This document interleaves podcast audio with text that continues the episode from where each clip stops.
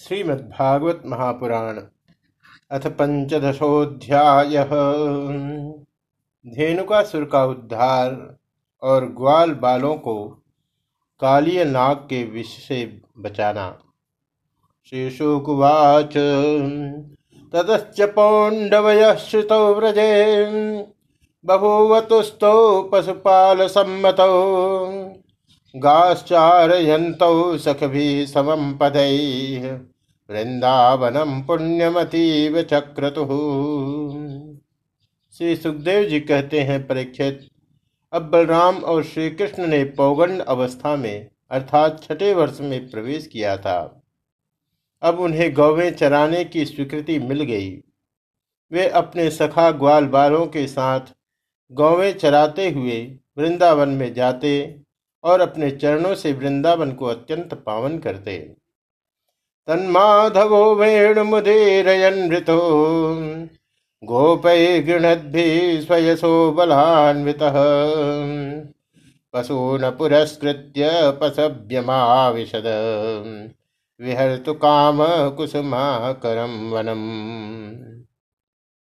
यह वन गौों के लिए हरी हरी घास से युक्त एवं रंग बिरंगे पुष्पों की खान हो रहा था। आगे आगे गौवे उनके पीछे पीछे बांसुरी बजाते हुए श्याम सुंदर, तदनंतर बलराम और फिर श्री कृष्ण के यश का गान करते हुए ग्वाल बाल इस प्रकार विहार करने के लिए उन्होंने उस वन में प्रवेश किया। तन्मंजु घोषाल मृगद्विजालुकम द्विजाकुलम, महन्मन प्रक्षपय सरस्वता। वाते न जुष्टम शतपत्र गंधिना निरीक्षरंतुम भगवान मनोदधे। उस मन में कहीं तो भौरे बड़ी मधुर गुंजार कर रहे थे। कहीं झुंड के झुंड हरिण चौकड़ी भर रहे थे और कहीं सुंदर सुंदर पक्षी चहक रहे थे। बड़ी ही सुंदर सुंदर सरोवर थे। उनका जल महात्माओं के हृदय के समान स्वच्छ और निर्मल था। उनमें खिले हुए कमलों के सौरभ से सुवासित होकर शीतल, मंद, सुगंध वायु उस वन की सेवा कर रही थी। इतना मनोहर था वह वन कि उसे देखकर भगवान ने मन ही मन उसमें विहार करने का संकल्प किया। स तत्र तत्रारुण पल्लव श्रिया फल प्रसूनो रुपरेण पादयो वनस्पति मुदा पुरुष पुरुषोत्तम भगवान ने देखा कि बड़े बड़े वृक्ष फल और फूलों के भार से झुककर अपनी डालियों और नूतन कपोलों की लालिमा से उनके चरणों का स्पर्श कर रहे हैं। तब उन्होंने बड़े आनंद से, कुछ मुस्कुराते हुए से अपने बड़े भाई बलराम जी से कहा, श्री भगवान भाच अहो अमी देववरामरार्चितम्। पादाम्बुजं ते सुमन फलार्हणम् नमन्त पादाय शिखाभिरात्मन्। तमों प्रहत्यैरुत जन्म यत्कृतम् श्री भगवान ने कहा, देव शिरोमणे, यो तो बड़े बड़े देवता आपके चरण कमलों की पूजा करते हैं। परंतु देखिए तो ये वृक्ष भी अपने डालियों से सुंदर पुष्प और फलों की सामग्री लेकर आपके चरण कमलों में झुक रहे हैं। नमस्कार कर रहे हैं। क्यों न हो? इन्होंने इसी सौभाग्य के लिए तथा अपना दर्शन एवं श्रवण करने वालों के अज्ञान का नाश करने के लिए ही तो वृंदावन धाम में वृक्षियों ने ग्रहण की है। इनका जीवन धन्य है। एते निलस्तौ यशोऽखिललोकतीर्थम् गायन्त आदिपुरुषानुपदं भजन्ते। प्रायो अमी मुनिगणा भवदीव मुख्या। गुणं वनेऽपि न जहत्यनघात्मदैवम् आदि पुरुष यद्यपि आज आज वृंदावन में अपने ऐश्वर्य रूप को छिपाकर बालकों की सी लीला कर रहे हैं। फिर भी आपके श्रेष्ठ भक्त मुनिगण अपने इष्ट देव को पहचान कर यहाँ भी प्रायः भौरों के रूप में आपके भुवन पावन यश का निरंतर गान करते हुए आपके भजन में लगे रहते हैं। वे एक क्षण के लिए भी आपको नहीं छोड़ना चाहते। नित्यंतमे शिखिन मुदाहरण्य कुर्वन्ति प्रियमेक्षणेन सुक्तैश्च कोकिलगणा गृहमागताय सताम निसर्ग।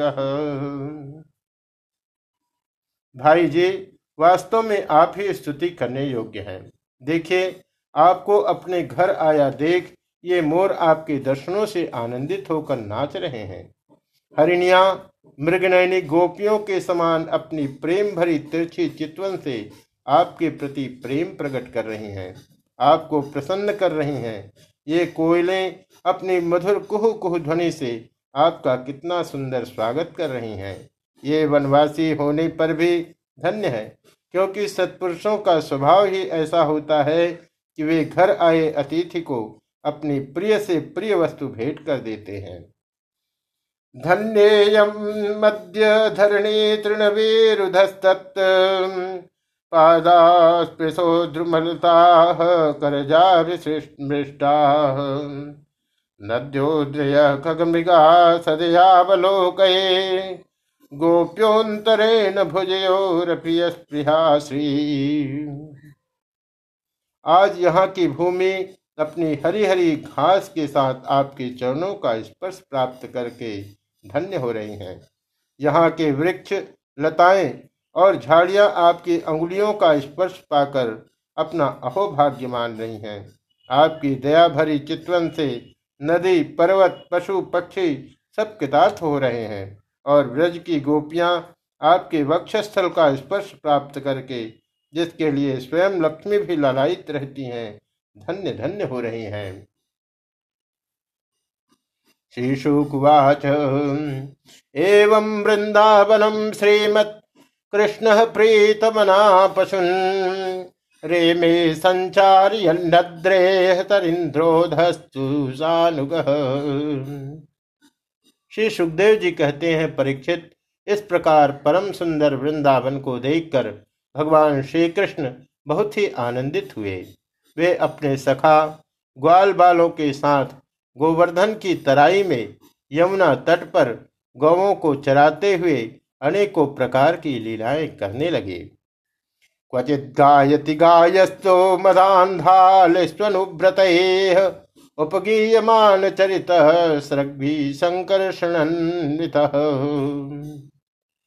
एक और ग्वाल वाल भगवान श्री कृष्ण के चरित्रों की मधुर तान छेड़े रहते हैं तो दूसरी ओर बलराम जी के साथ वनमाला पहने हुए श्री कृष्ण मतवाले भौरों की सुरीली गुनगुनाहट में अपना स्वर मिलाकर मधुर संगीत अलापने लगते हैं।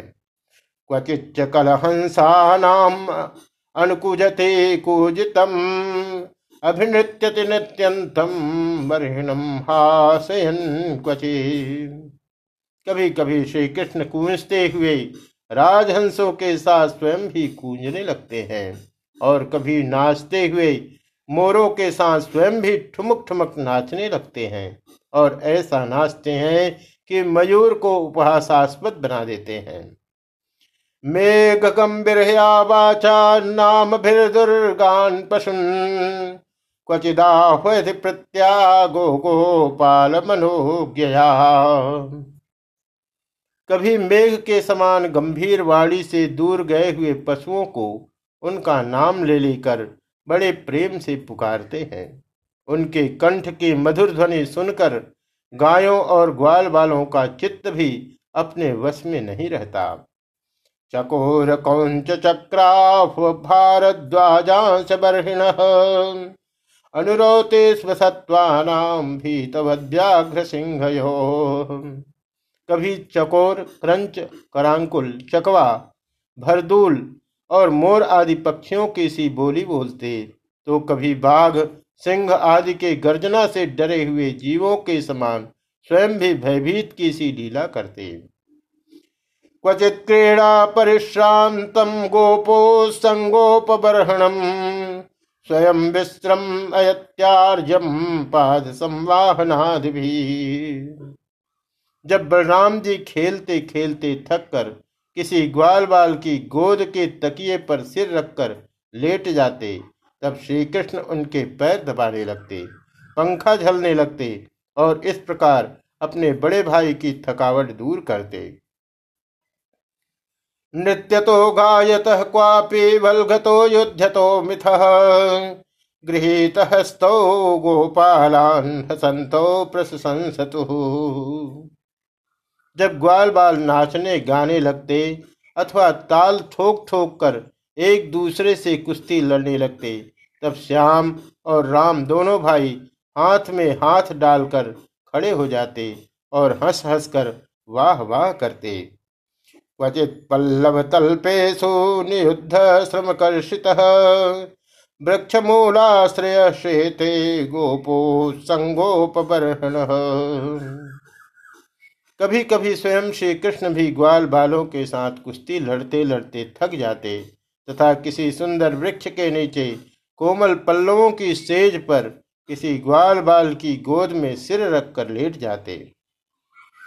पाद संवाहनम चक्रु केचित महात्मन, अपरे हत पाप मानो व्यजन समवीजयन।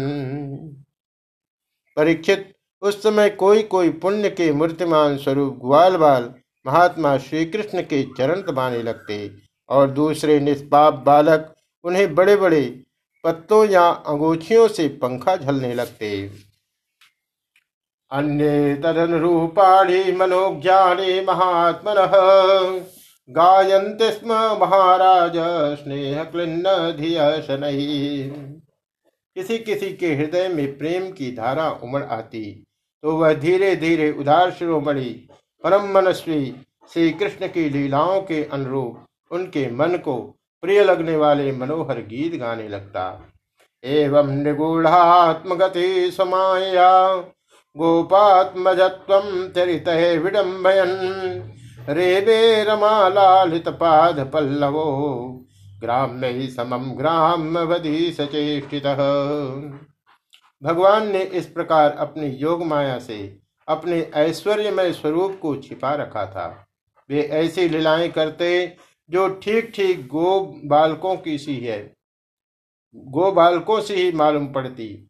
स्वयं भगवती लक्ष्मी जिनके चरण कमलों की सेवा में संलग्न रहती है, वे ही भगवान इन ग्रामीण बालकों के साथ बड़े प्रेम से ग्रामीण खेल खेला करते थे।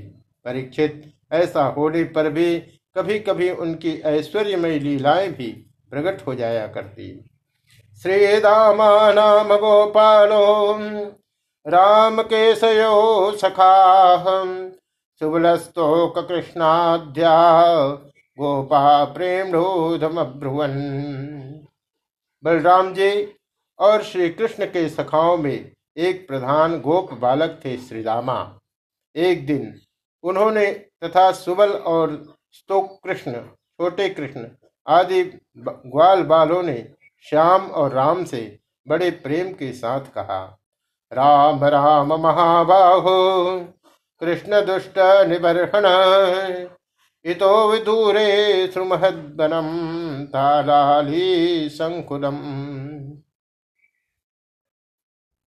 हम लोगों को सर्वदा सुख पहुँचाने वाले बलराम जी आपके बाहुबल की तो कोई था ही नहीं है। हमारे मनमोहन श्री कृष्ण दुष्टों को नष्ट कर डालना तो तुम्हारा स्वभाव ही है।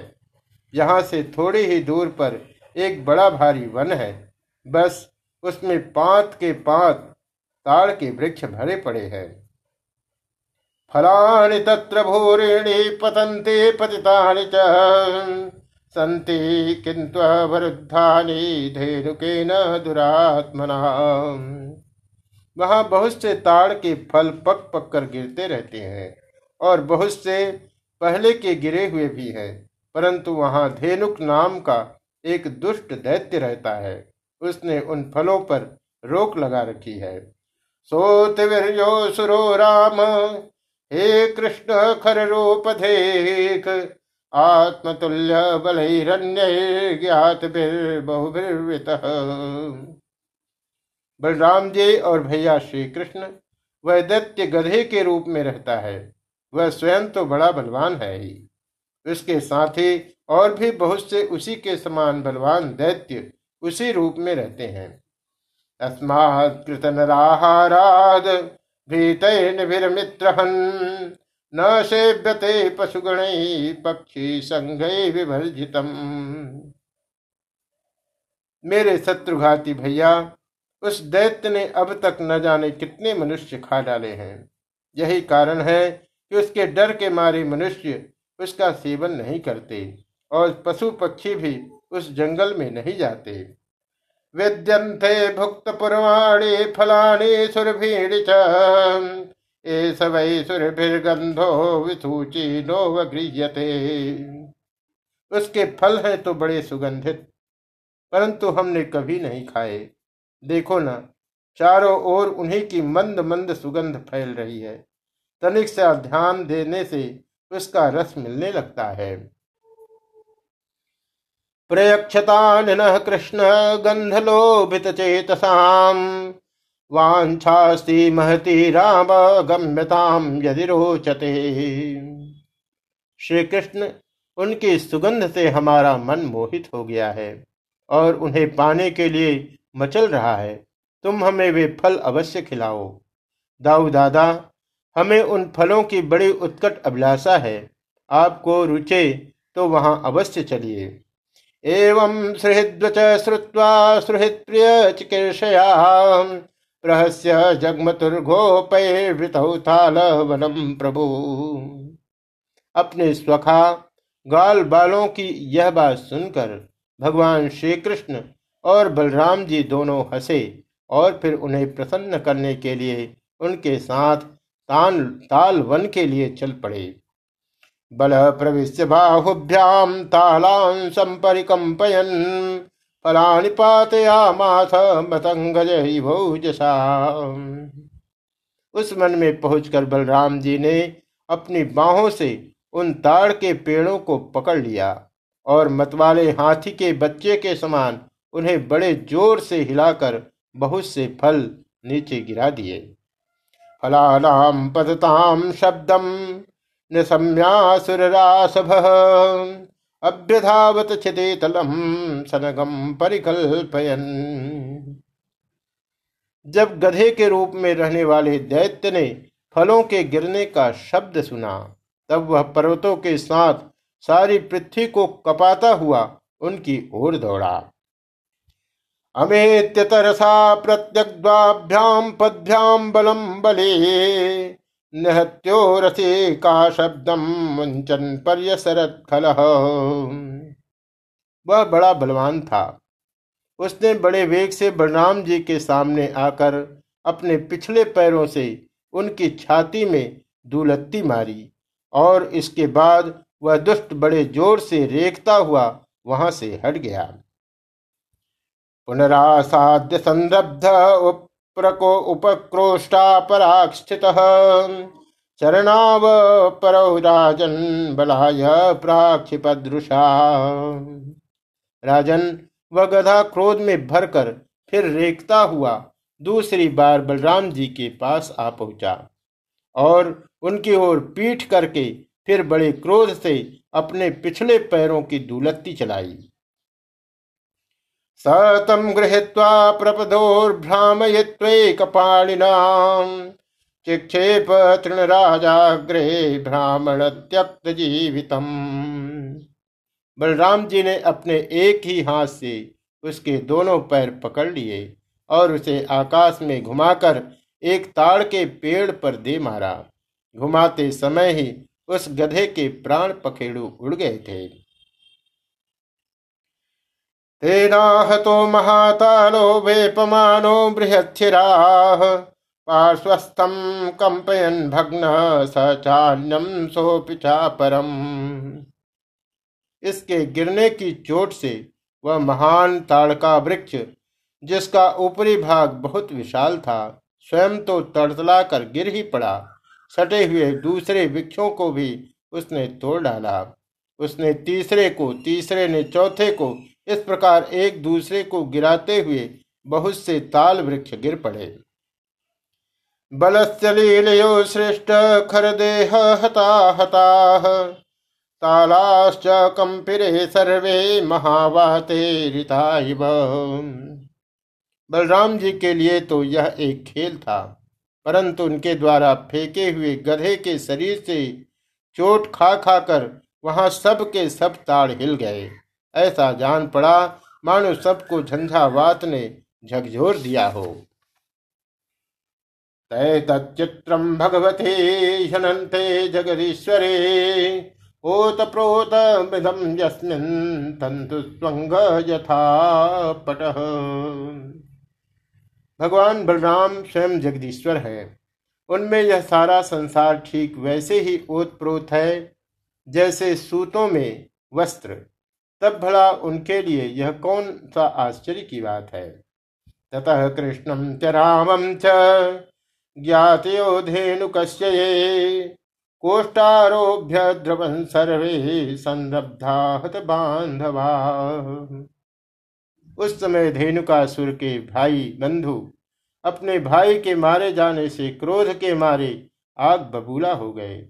सब के सब गधे, बलराम जी और श्री कृष्ण पर बड़े वेग से टूट पड़े। तान तानापतः कृष्णो रामश्च निपलीलया। गृहीत पश्चाचरणाद प्राहिणो तृण राजसु। राजन, उनमें से जो जो पास आया उसी उसी को बलराम जी और श्री कृष्ण ने खेल खेल में ही पिछले पैर पकड़कर ताल वृक्षों पर दे मारा। फल प्रकर संकीर्ण दैत्य देह गता शुभे नवस्थलम। बलराम जी और श्री कृष्ण की यह मंगलमयी लीला देखकर देवतागण उन पर फूल बरसाने लगे और बाजे बजा बजा कर स्तुति करने लगे। अथ ताल फलान्यादन मनुष्यागत साध्वसाह तृणम च पशवश्चेरुहत धेनुकानरे जिस दिन धेनुकासुर मरा, उसी दिन से लोग निडर होकर उस वन के ताल फल खाने लगे, तथा पशु भी स्वच्छंदता के साथ घास चरने लगे। अथ ताल फलान्यादन मनुष्यागत साधसाह तृणम च पशुवश्चेरुहत धेनुक कानरे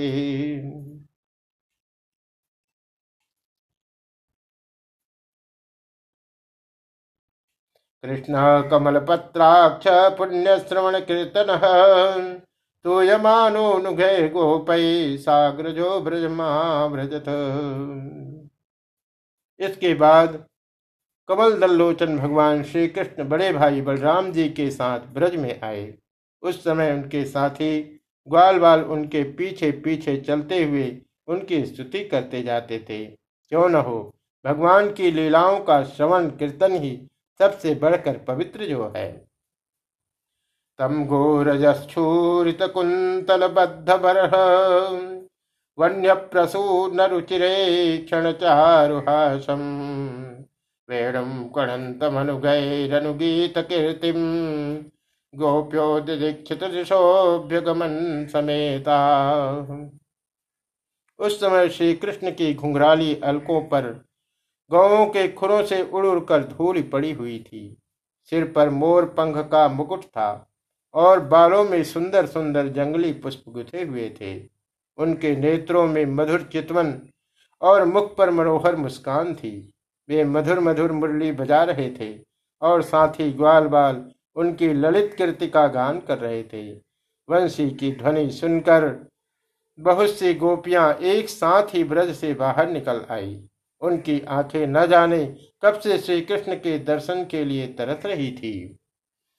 पित्वा मुकुंद मुकसारगमक्ष भृंगैः तापम जहुर्विरहजम भ्रजयोषितोन्हे तत्सत्कृतिम समधिगम्य विभेष गोष्ठम सप्रीडहास विनयम यदपांग मोक्षम गोपियों ने अपने नेत्र रूप भ्रमरों से भगवान के मुखारविंद का मकरंद रस पान करके दिन भर के विरह की जलन शांत की और भगवान ने भी उनकी लाज भरी हँसी तथा विनय से युक्त प्रेम भरी तिरछी चितवन का सत्कार स्वीकार करके ब्रज में प्रवेश किया। तयोर्यशोधारोहिण्यो पुत्रयोः पुत्रवत्सले। यथा कामम यथा कालम व्यधत्ताम परमाशिष। इधर यशोदा मैया और रोहिणी जी का हृदय वात्सल्य स्नेह से उमड़ रहा था। उन्होंने श्याम और राम के घर पहुँचते ही उनकी इच्छा के अनुसार तथा समय के अनुरूप पहले से ही सोच संजो कर रखी हुई वस्तुएँ उन्हें खिलाई, पिलाई और पहनाई। गताध्वालस्त्रमौ तत्र मज्जनोन्मर्दनादिभिः निविम्बसित्वा रुचिराम दिव्यस्रगंधमंडित माताओं ने तेल, उबटन आदि लगाकर स्नान कराया। इससे उनके दिन भर घूमने फिरने की मार्ग की थकान दूर हो गई। फिर उन्होंने सुंदर वस्त्र पहनाकर दिव्य पुष्पों की माला पहनाई तथा चंदन लगाया। जनन्योपहितम प्रास्य स्वाद्वन्नम उपलालितो। संविश्य वरसैयायाम सुखम सुसुपतुर्भ्रजे तत्पश्चात दोनों भाइयों ने माताओं का परोसा हुआ स्वादिष्ट अन्न भोजन किया। इसके बाद बड़े लाड़ प्यार से दुलार दुलार कर यशोदा और रोहिणी ने उन्हें सुंदर सैया पर सुलाया। श्याम और राम बड़े आराम से सो गए। एवं स भगवान कृष्णो वृंदावन चर क्वचे। यौ राम मृते राजन कालिंदिम सखिर्वृत भगवान श्री कृष्ण इस प्रकार वृंदावन में अनेकों लीलाएँ करते एक दिन अपने सखा ग्वाल बालों के साथ वे यमुना तट पर गए। राजन, उस दिन बलराम जी उनके साथ नहीं थे। अथ गावश्च गोपाश्च निदाघात प्रपीडिता दुष्टम जलम पपूत विषदूषितम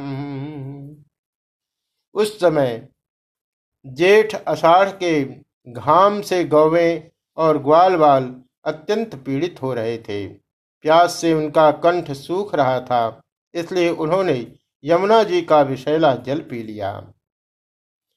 विषाम्भस्तुपस्पृश्य दैवोपहत चेतस, निपेतुर्व्यसव सर्वे सलिलांते कुरुद्व। परीक्षित होनहार के वश उन्हें इस बात का ध्यान ही नहीं रहा था। उस विषैले जल के पीते ही सब गौवें और ग्वाल बाल प्राणहीन होकर यमुना जी के तट पर गिर पड़े। वीक्षतान वै तथा भूतान कृष्णो योगेश्वरेश्वर इच्छयामृतवर्षिण्या स्वनाथान समजीवयत। उन्हें ऐसी अवस्था में देखकर योगेश्वरों के भी ईश्वर भगवान श्री कृष्ण ने अपने अमृत बरसाने वाली दृष्टि से उन्हें जीवित कर दिया। उनके स्वामी और सर्वस्व तो एकमात्र श्री कृष्ण ही थे। ते संप्रतीत स्मृतय समुत्थाय जलांतिकात आसन आसंसुर्विस्मिता सर्वे विक्षपाणा पर, परस्परम। परीक्षित चेतना आने पर वे सब यमुना जी के तट पर उठ खड़े हुए और आश्चर्यचकित होकर एक दूसरे की ओर देखने लगे। अन्नमंसत तद्राजन गोविंदानुग्रहे क्षितम पीत्वा विषम परे तस्य पुनरुत्थानमात्मन। राजन, अंत में उन्होंने यही निश्चय किया कि हम लोग विषैला जल पी लेने के कारण मर चुके थे, परंतु हमारे श्री कृष्ण ने अपनी अनुग्रह भरी दृष्टि से देखकर हमें फिर से जिला दिया है। इसी श्रीमद्भागवते महापुराणे पारमहंस्याम सहितायां दशम स्कंधे पूर्वाधे धेनुकुभदो नाभ पंचदशोऽध्यायः